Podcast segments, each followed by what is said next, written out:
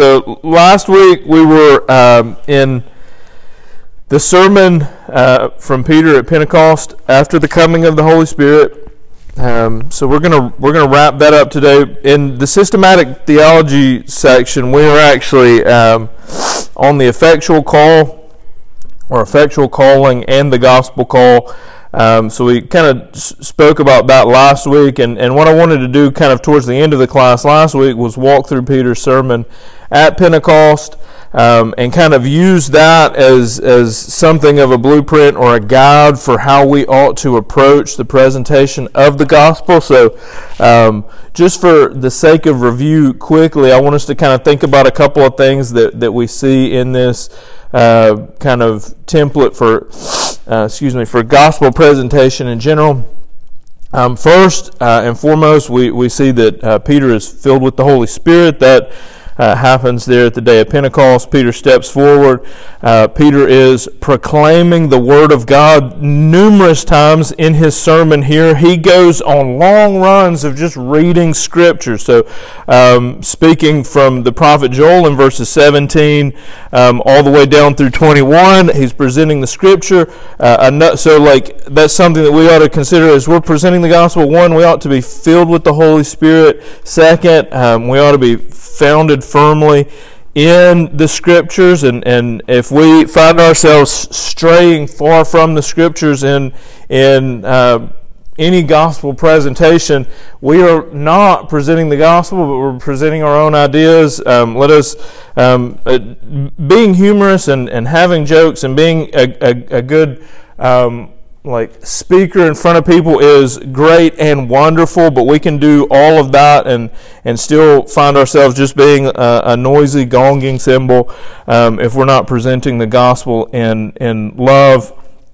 So let's make sure that we stay firmly fixed in the Word of God uh, as we do that. Then we find kind of in verses uh, 22 down through uh, 24 here we find uh, kind of another key point um, is as he's presenting the gospel, he's presenting a gospel of a big God, right? This is not a, a God that cowers. This is not a God um, who needs. Um, worry about whether or not his plans will uh, come to the ends that he set forward for them, uh, but instead he uses um, all of human history uh, working forward to his to his plan. Um, and verse 23 that this Jesus was delivered up according to the definite plan and foreknowledge of God. And then we see this kind of coupled with the reality of the the responsibility of the sinfulness of man, because he says, "You crucified and killed by the hands of lawless men." Verse 24, God raised him up. So again, this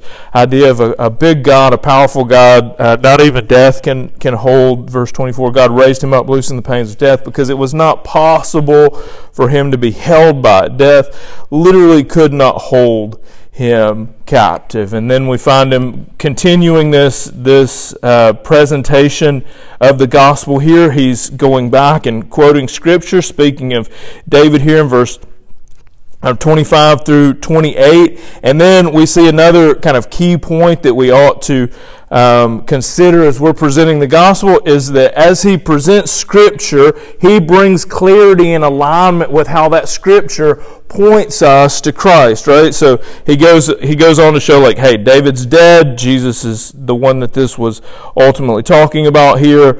Um, and then we get uh, down into verse 34 where we kind of picked up last week. And um, last week, one of the things that I'd kind of mentioned um, is that we were going to be looking towards verse 39 here, the last part of which um, we see uh, he says, Whom the Lord God calls to himself. This idea of uh, calling being something uh, that we've been kind of diving into with this with this particular study. So I want to start in verse 34, and we're just going to kind of press forward uh, into that. Today's uh, lesson is likely not going to be a long one because we're just going to kind of get there and then just just consider what we've learned so far and and ask God to kind of just um, strengthen us and, and encourage us that we would be uh, the type of people who um, seek to present the gospel to those um, who are lost. So, verse 34.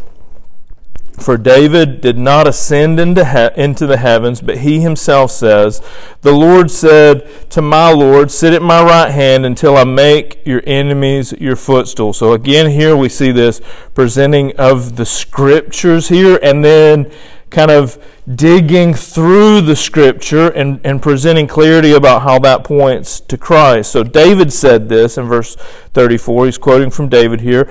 And then verse 36 Let all the house of Israel therefore know for certain that God has made him both Lord and Christ. So again, this big God, this powerful God, this is, this is the God that we serve. This is the God that we ought to be presenting when we present uh, the gospel, has made him, that is, Christ, both Lord and Christ, this Jesus whom you crucified. So I want us to consider that the way that he words this, right? So like as we present the gospel, there there will be times that we ought to choose our words extremely carefully. We ought to always consider what it is that we say, especially when presenting the gospel. But there are times where it is worth putting in extra work in considering how to present the gospel, considering the context of those that we'll be presenting it to.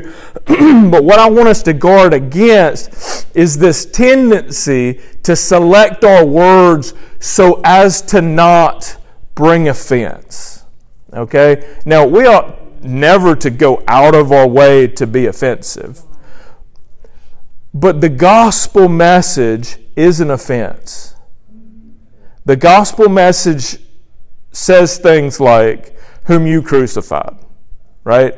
The gospel message presents the position that the lost is in as one of enemies to the God who's all powerful, right? No one likes to hear that. That's not something that makes us comfortable. It's uncomfortable. Excuse me. It's offensive, right? It's offensive. But note here in verse 36 how he, he doesn't mince words here, right? Let all the house of Israel therefore know for certain that God has made him both Lord and Christ, this Jesus whom you crucified. Right? Like, sin here, their sin particularly, is at the forefront of this presentation.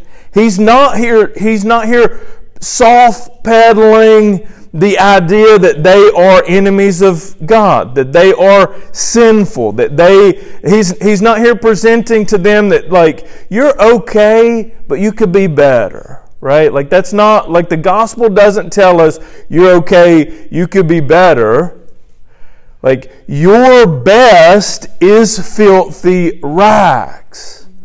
Like this is this is the reality of where we stand apart from the work of Christ. So when we present the gospel, though there are times that we ought to be extremely precise, that we ought to thread the needle so as to get the gospel across, we ought not soften the reality that those who we preach in hope for salvation to come to them are dead in their trespasses. And there's no nice way of saying you're on a path towards hell. Right? Like ultimately, that will be offensive. So when we present the gospel, we ought to be comfortable knowing that those that we're presenting the gospel to. Now, there, there are, um, like, there's the gospel that grows us, right? Like that, like there's the gospel that grows us as believers, where we hear these things, and it can be offensive even in those even in that hearing, that maybe we still have work that needs done on us, but then there's a particular offense that comes when you tell somebody that they're not good, right? Like the reality is, is that the lost believed themselves to be good. You, before you came to Christ, believed yourself to be good.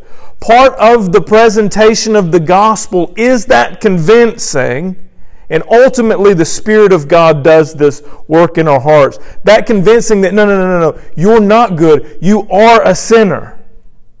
You are lost.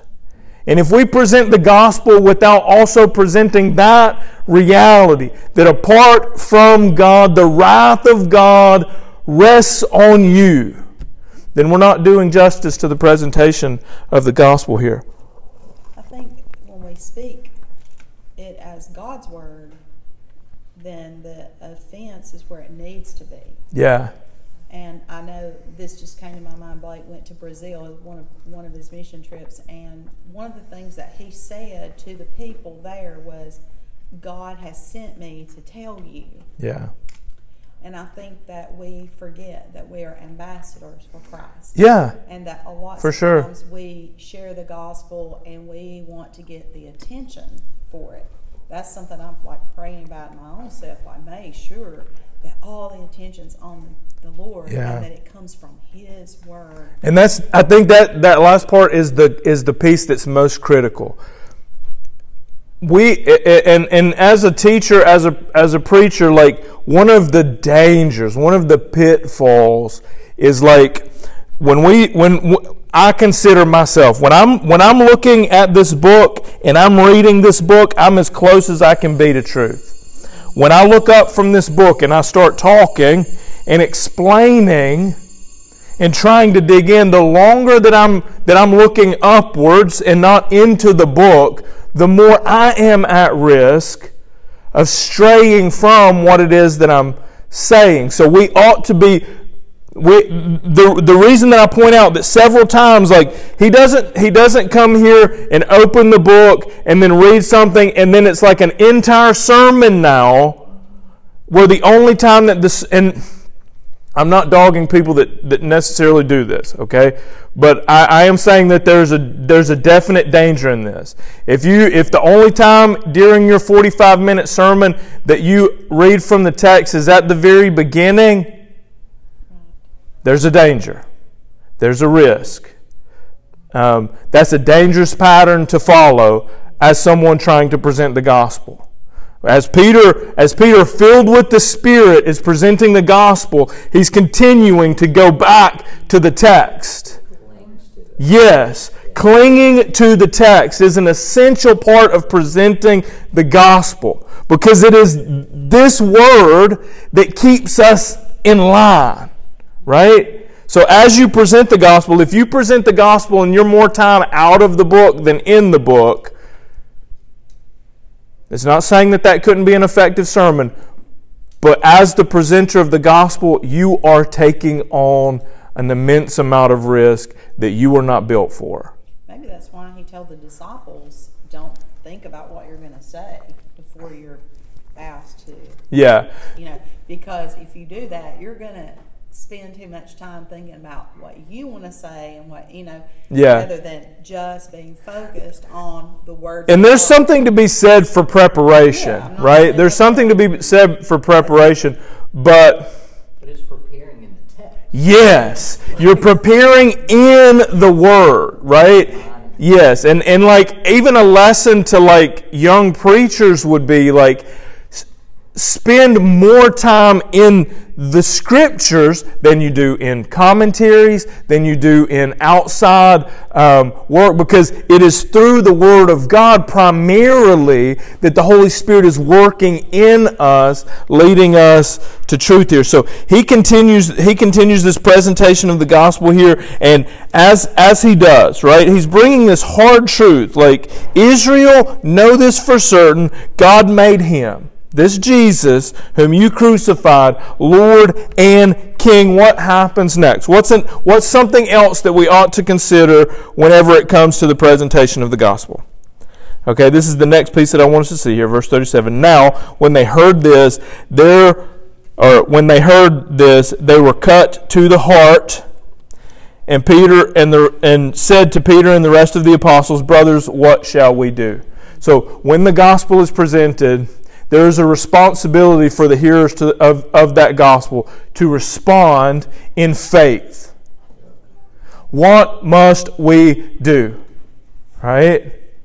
Now, there's, there's really two broad categories of ways that you could respond there. One would be rejection, one would be submitting to this gospel right? Submitting in faith to this gospel. So we see this gospel presentation laid out. We see the Holy Spirit from beginning to end. We see the scriptures throughout. We see um, presenting a, a, a, big, powerful, mighty God who's bringing this work um, to completion. We see um, the responsibility of uh, the hearer, the responsibility of the lost here um, in, in what they've done and how they've participated in this. And then we see the response that they ought to bring bring here, brothers, what shall we do? And Peter said to him. So this is super simple after a whole lot of gospel presentation. When, the, when, when someone comes, having heard the gospel, and asks, What shall I do? Peter said to them, Repent and be baptized, every one of you, in the name of Jesus for the forgiveness of your sins, and you will receive the gift of the Holy Spirit. Okay? So, will they receive the gift of the Holy Spirit? If you hear the gospel presentation, so we've come out of the study of election and there's this idea of hardening of the hearts. We get this presentation of the gospel and is the gospel call effect, like this idea of the effect, the effective call of the gospel, the effectual calling of the gospel. Here's what I will say to you. If the gospel is presented to you and your heart asks the question, it may not use these words exactly, but if your heart says, What must I do? What shall I do? Upon hearing this truth, yes. repent, believe, be baptized. Yes. You have been called yes. by God. Respond in kind, right? Respond in kind. You will receive the gift of the Holy Spirit. Verse 39 we get this um, idea after the presentation of the gospel, after the presentation of uh, repentance and belief and baptism here, and then we get this true reality. For the, prom- for the promise is for you and for your children and for all who are far off, everyone whom the Lord God calls to himself.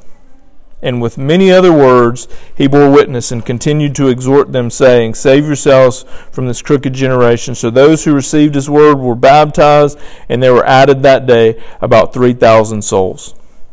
God called to himself 3,000. Yes. And no miracles were performed there, just the preaching of the gospel. preaching of the gospel. Important to notice. Yeah. Like the next part talks about how all came through them, but it was all among believers where yeah. all took place. And I mean, that's another yeah uh, that's another study topic altogether, but still.